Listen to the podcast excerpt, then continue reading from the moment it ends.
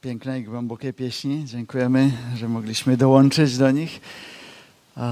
Łaska Wam i pokój od Boga Ojca i Pana naszego Jezusa Chrystusa. Amen. Kochani, wysłuchajcie Boże Słowo przeznaczone do dzisiejszego dnia i zapisane w Ewangelii Łukasza e, w 16 rozdziale od pierwszego do ósmego wiersza. Potem powiedział jeszcze do uczniów – był pewien bogaty człowiek, który miał zarządcę, a tego oskarżono przed nim, że trwoni jego majętność. I przywoławszy go, rzekł mu: Cóż to słyszę o tobie? Zdaj sprawę z twojego szafarstwa, albowiem już nie będziesz mógł nadal zarządzać. I rzekł zarządca do siebie samego: Cóż pocznę, skoro pan mój odbiera mi szafarstwo?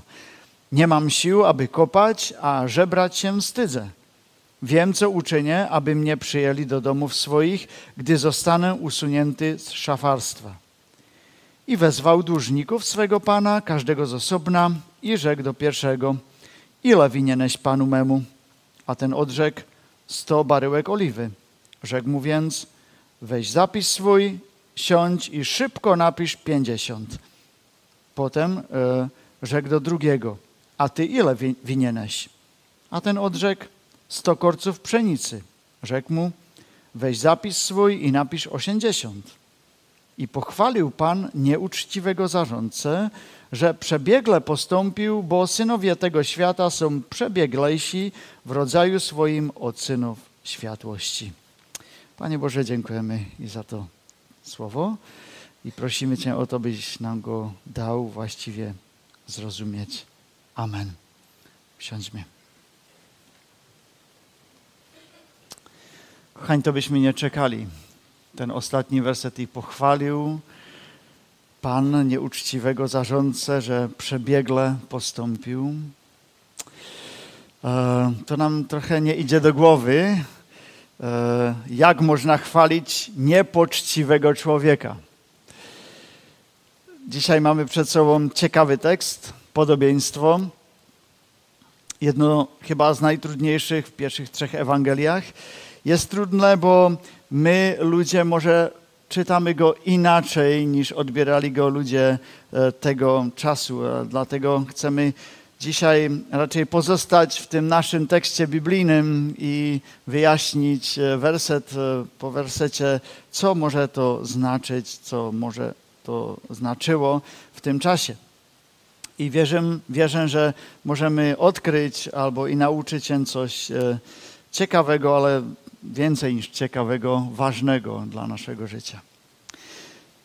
Wiersz pierwszy. Był pewien bogaty człowiek, który miał zarządcę, a tego oskarżono przed nim, że trwoni jego majętność. Mamy tutaj bogatego człowieka i e, mamy jego menedżera, zarządcę, ale to nie wszystko. Jest tutaj i problem, zbuntowali się ci, którym zarządzał, może rolnicy, jakieś firmy, ktoś, że nie umie dobrze rządzić sobie w pracy. Buntowali się może nie dlatego, e, żeby brał jakieś pieniążki dla siebie, to było jakoś normalne, akceptowane, ale może brał już za tyle, e, że to ani dla tej kultury nie było normalne i poszli za Panem i powiedzieli mu, Panie, to już dla nas za dużo ten twój menedżer to jest zbój, drań. On trwoni, niszczy to, co jest twoje. Musisz z tym coś zrobić. I Pan nie czeka. Drugi wiersz. I przywoławszy go, rzekł mu, cóż to słyszę o tobie? Zdaj sprawę z twojego szafarstwa, albowiem już nie będziesz mógł nadal zarządzać. Cóż to słyszę o tobie? Jakie wieści słyszę? Takie słowa nie chcecie słyszeć pod swoim waszym adresem. Z tego tonu głosu jest jasne, że macie problem. Ale, ale, jakie wieści to tu słyszę o tobie? Menażer mógł się tylko domyślać, co Pan o nim wie i nie wie. Był pewny tego, że wie na pewno coś ale wie wszystko? Albo tutaj można z czymś jeszcze pracować? Zarządca nie wie, nie jest sobie pewny i stosuje zasadę: wszystko, co powiecie, może być użyte przeciwko wam, i nic nie mówi, nic nie odpowiada, jest cicho, nie powie ani jedno, jedno słowo. Krępująca cisza, stres narasta. I Pan tam kontynuuje. No zdaj sprawę z Twojego szafarstwa, albowiem już nie będziesz mógł nadal zarządzać. Ale tutaj czekalibyśmy, że ten zarządca jakoś zareaguje, że będzie chciał, zwłaszcza w tej kulturze, jako, jakoś ulepszyć swoją pozycję. E, może zacznie wyjaśniać, ale pan wie, to nie było aż tak, to oni to tak mówią, ale może jest inaczej. Ale menedżer jest cicho. I w tej ciszy przyznaje się, tak, jestem winien. winien. Pan, panie, ty znasz dokładnie moją sytuację. Ja wiem i on wie, że jestem winien. Każda wymówka e, całą sytuację by tylko zgorszyła. I dlatego jest cicho. Tutaj już widzimy taki pierwszy punkt, jak jest mądry ten zarządca. Jak przyznaje się e, Panowi. Widzimy, jak przyznanie się może zabronić dalszej eskalacji problemu. Przyznanie się nigdy nie jest lekkie, ani nie jest komfortowe, ale jest dobre i właściwe. Nie wiemy, czy zarządca jest zwolniony z pracy zaraz, na miejscu i czy ma oddać księgowość panu albo ją dać tylko do porządku. Nie wiemy dokładnie, lecz wydaje się, że jest zwolniony zaraz. W tym samym czasie jednak musi jeszcze dokończyć pracę nad tymi księgami i oddać je, w sensie oddać te księgi. I tutaj widzimy, że Pan e, zaraz tego swojego niepoczciwego zarządcę mógł wrzucić do więzienia. Ale on już teraz pokazuje łaskę. Zarządca nie idzie siedzieć, on jest tylko zwolniony. Nawet wszystko dzieje się bardzo dostojnie. Pan na niego nie krzyczy, Pokazuje to na dwie cechy charakteru Pana, które łatwo przeoczyć. Jest to Pan, który oczekuje posłuszeństwo i kiedy nie jest posłuszeństwo, to działa, by rzeczy dać do porządku. I ta druga cecha jest to Pan, który okazuje niezwykle, niezwykłe miłosierdzie, wielkoduszność, nawet nieuczciwemu zarządcy. I nasz zarządca to wie i chce jeszcze coś zrobić. Czuje szansę, i w jego głowie pojawi się finalny plan. Trzeci wiersz. I rzekł zarządca do siebie samego. Cóż pocznę, skoro Pan mój odbiera mi szafarstwo? Nie mam sił, aby kopać, a żebrać się wstydzem. Co do tego dodać? To jest taka prawdziwa sonda do ludzkiej głowy, do ludzkich myśli. To skarb. Teraz znamy motywy zarządcy i nie dziwimy się, dlaczego robił to, co robił. Kopać, pracować manualnie byłoby dla niego degradacją. Tak samo i możliwość żebrać. Jedna gorsza niż druga. Nie ma co stracić. Jego prawdziwym pytaniem nie było, czy będzie coś robić, lecz w społeczeństwie którym żył prawdziwie, pytanie, prawdziwe pytanie było, kto da mu pracę? Kto da mu jeszcze pracę, kiedy wszyscy o nim wiedzą, jakim jest? Odpowiedź jasna. Nikt. Nikt go nie będzie chciał. Może ani na to kopanie. I tu duma i przychodzi światło. Czwarty wiersz. Wiem, co uczynię, aby mnie przyjęli do domów swoich, gdy zostanę usunięty z szafarstwa. My chcemy wiedzieć, co wymyślił w tak beznadziejnej sytuacji i wiemy, że musiał działać bardzo szybko, bo czas jego możliwości szybko się skończą. Zanim odda księgi, zanim ludzie dowiedzą się prawdę, musi działać. Teraz. Nie ma czasu. Nic nie poczeka do dalszego dnia. Może biznesmeni będą zdziwieni, może się to całe przewali, ale za próbę to stoi. Cały plan spoczywa w tym, żeby przywiązać do siebie tych, którzy by mu w przyszłości mogli pomóc. Jak? No prosto. I wezwał dłużników swego pana, każdego z osobna, i rzekł do pierwszego, ile winieneś panu swemu? A ten odrzekł, sto baryłek oliwy. Rzekł mu więc, weź zapis swój, siądź i szybko napisz pięćdziesiąt. Potem rzekł do drugiego, a ty ile winieneś? A ten odrzekł, sto korców pszenicy. Rzekł mu, weź zapis swój i napisz osiemdziesiąt. Wow, odważny ten chłopak. Czy to jest wyraz beznadziei, czy przemądrzałości, genialności, czy głupoty, albo wszystkiego razem?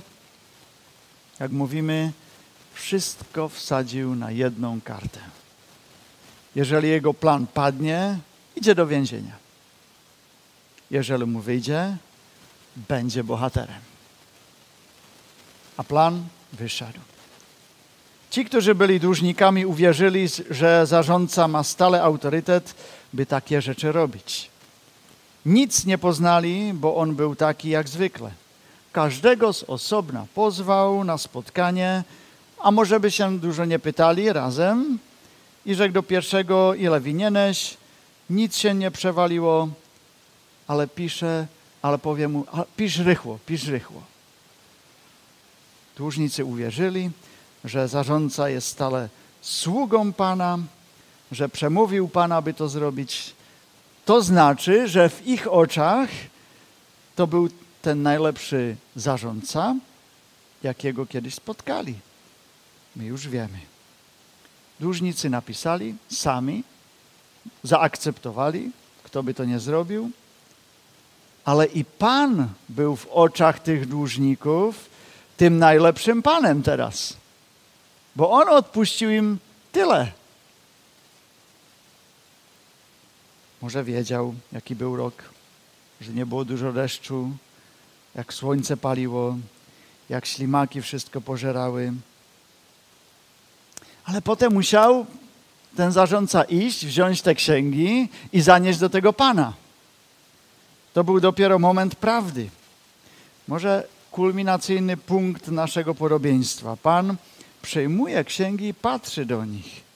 To, co widzi, ciekawi go o wiele więcej niż sam pomyślał. A może tymczasem w wiosce panuje radość. Wiele radości. Wszyscy chwalą Pana za to, jaki jest dobry, wielkoduszny wobec swoich poddanych.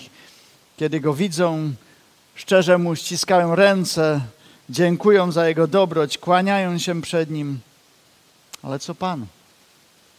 Pan może zrobić dwie rzeczy. Pan może wszystko powiedzieć, to jest fake, tak, to nie jest prawda.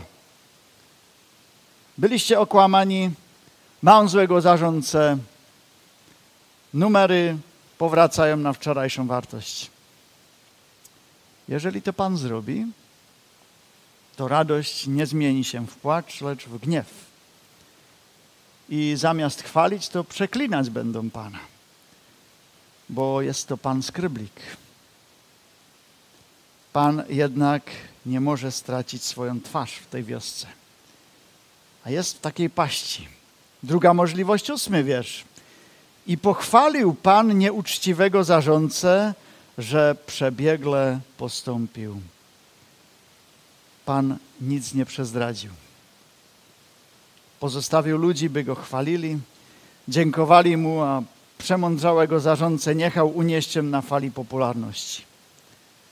Tutaj widzimy to podstawowe z dzisiejszego podobieństwa, co tak lekko nam może uniknąć. To podobieństwo jest o wiele więcej o Panu niż o zarządcy.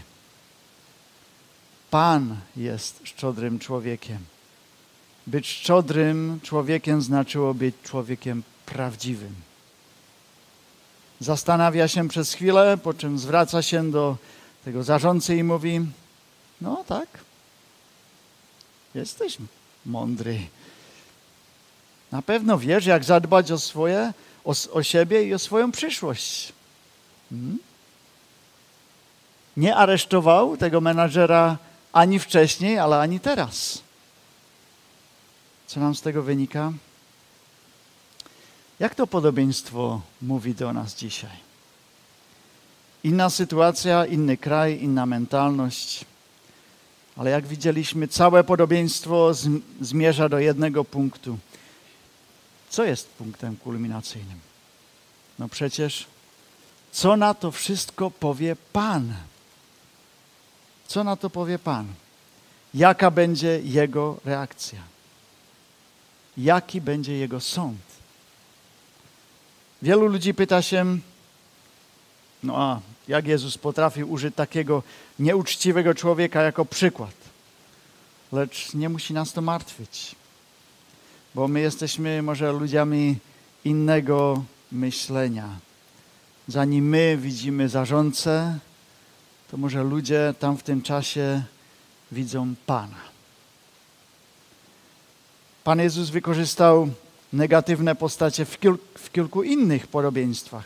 O niesprawiedliwym sędzim, o, sąsiedzi, który, o sąsiedzie, który nie chce być niepokojony w nocy i o człowieku, który kradnie cudzy skarb, kupując jego pole.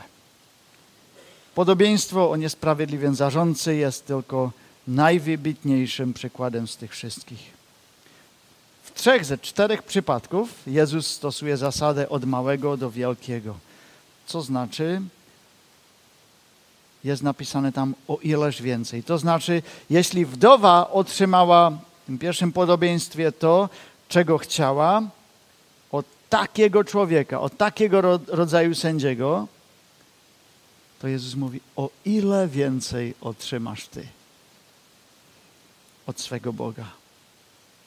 Jeśli ten człowiek otrzymał chleb w nocy od swego sąsiada, kiedy go budzi, jest to niekomfortowe, nieprzyjemne, ale otrzyma, to Jezus się pyta, o ile więcej otrzymasz Ty od swego Boga?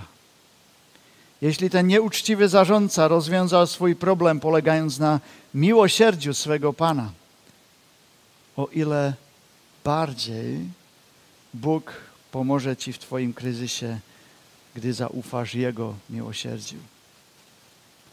W wersecie ósmym, drugiej, drugiej części jest napisane, synowie tego świata są przebieglejsi w rodzaju swoim od synów światłości. A, chyba to i tak jest, a, a, ale mówi, że, że ten zarządca jest raczej pochwalony za swoją mądrość, nie za swoją nieuczciwość bo on wie, gdzie leży jego zbawienie, gdzie leży jego życie, przyszłość. Jest to w tym, jaki wyrok Pan da o jego życiu. Całe podobieństwo oferuje nam wgląd e, w to, jakim jest Bóg, jakim jest dobrym Bogiem.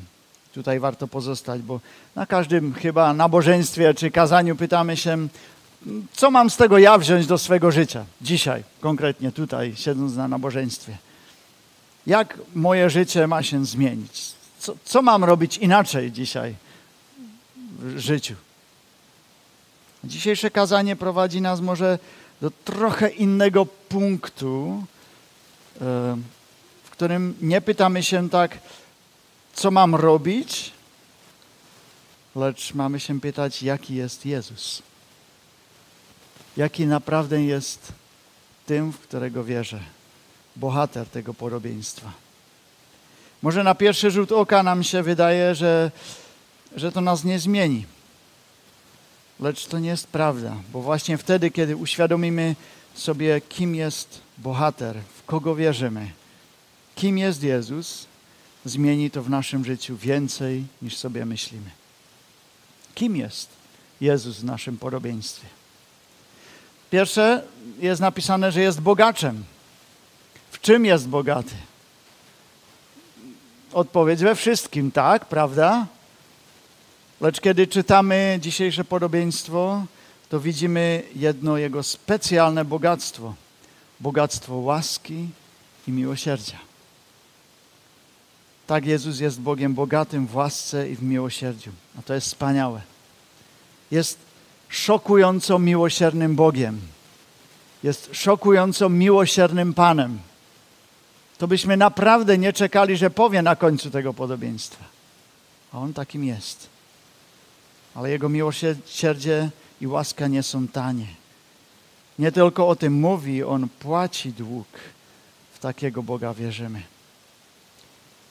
Kiedy szedł e, koło Mojżesza na górze, to Mojżesz zawołał: Panie, Panie Boże, miłosierny i łaskawy, nieskory do gniewu, bogaty w łaskę i wierność. Druga Mojżeszowa 34,6. I apostoł Paweł o Jezusie napisał w Efezjan drugim rozdziale, czwarty i piąty wiersz. Ale Bóg, który jest bogaty w miłosierdzie, dla wielkiej miłości swojej, którą nas umiłował i nas, którzy umarliśmy przez upadki, ożywił wraz z Chrystusem, łaską zbawieni jesteście. Bóg, który jest bogaty w miłosierdzie. Bóg jest bogatym Bogiem. Bogatym w łasce i miłosierdziu. Tak go dzisiaj poznawamy. Tak mamy go poznawać i w naszych kryzysach duchowych, cielesnych. Za miłosierdziem i łaską kryje się krzyż i zmartwychwstanie i nadzieja. I ty możesz dzisiaj wyznać na tym nabożeństwie, taki jest mój Bóg. W takiego Boga wierzę. W Boga bogatego w łaskę i miłosierdzie. Jakim jest jeszcze Bóg w naszym podobieństwie? Jest nazywany Panem. Wszystko do Niego należy, każda ludzka istota, każda rzecz na tym świecie. On jest ponad ponad nami. Jest Panem, to znaczy ma największy autorytet. Co powie, to się stanie. Gdyby teraz powiedział Jezus, że będzie koniec świata, nikt go nie zatrzyma. Ani Putin, ani Ameryka, ani Izrael. Tak by się stało. I nikt by nie potrafił powiedzieć, to jest nie fair. Lecz dzisiaj widzimy, że Jezus nie nadużywa swego autorytetu przeciwko nam, ludziom, by nas zniszczyć. Lecz w pierwszym planie naszego Pana jest dobro, życie, życie wieczne. Jest Panem, lecz Jego autorytet nie znaczy naszą śmierć. Jest dobrym Panem i warto Mu zawierzyć. Biblia nazywa Go Panem Panów i Królem królów. Panowie tego świata często bywają bez miłosierdzia. Jezus jest miłosiernym i łaskawym Panem. I Ty możesz dzisiaj wyznać mój Pan i mój Bóg. I życzę Ci, byś to dzisiaj znów całym sercem wyznał i oddał swoje życie do rąk miłosiernego i łaskawego Pana Panów i Króla Królów. Każdy w każdym z nas jest niepoczciwy zarządca. Ale każdy z nas może swoje zbawienie ugruntować i szukać w tym, który jest bogaty w łaskę i w miłosierdzie. Amen. Módlmy się.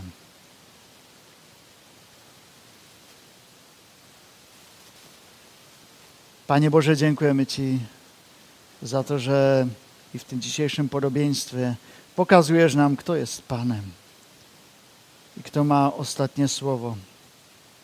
A dzisiaj nas to i może szokuje trochę, że to Twoje ostatnie słowo, jakbyśmy nie czekali. Czekali, że dasz łaskę takiemu człowiekowi, takiemu zarządcy. Jest to szokujące. A Panie, Twoją łaskę nie potrafimy pojąć, tylko przyjąć przez krzyż Twoje dzieło i zmartwychwstanie. Twoją łaskę przyjmować i w chwilach, kiedy my stajemy się tymi niepoczciwymi zarządcami. Ale nie chcemy być takimi ludźmi jakoś, le, jakoś lekko. My Cię chcemy chwalić, Panie. My Cię chcemy uwielbić. My chcemy żyć dla Ciebie. A kiedy grzeszymy, prosimy, by bogactwo Twojej łaski i miłosierdzia było nad nami.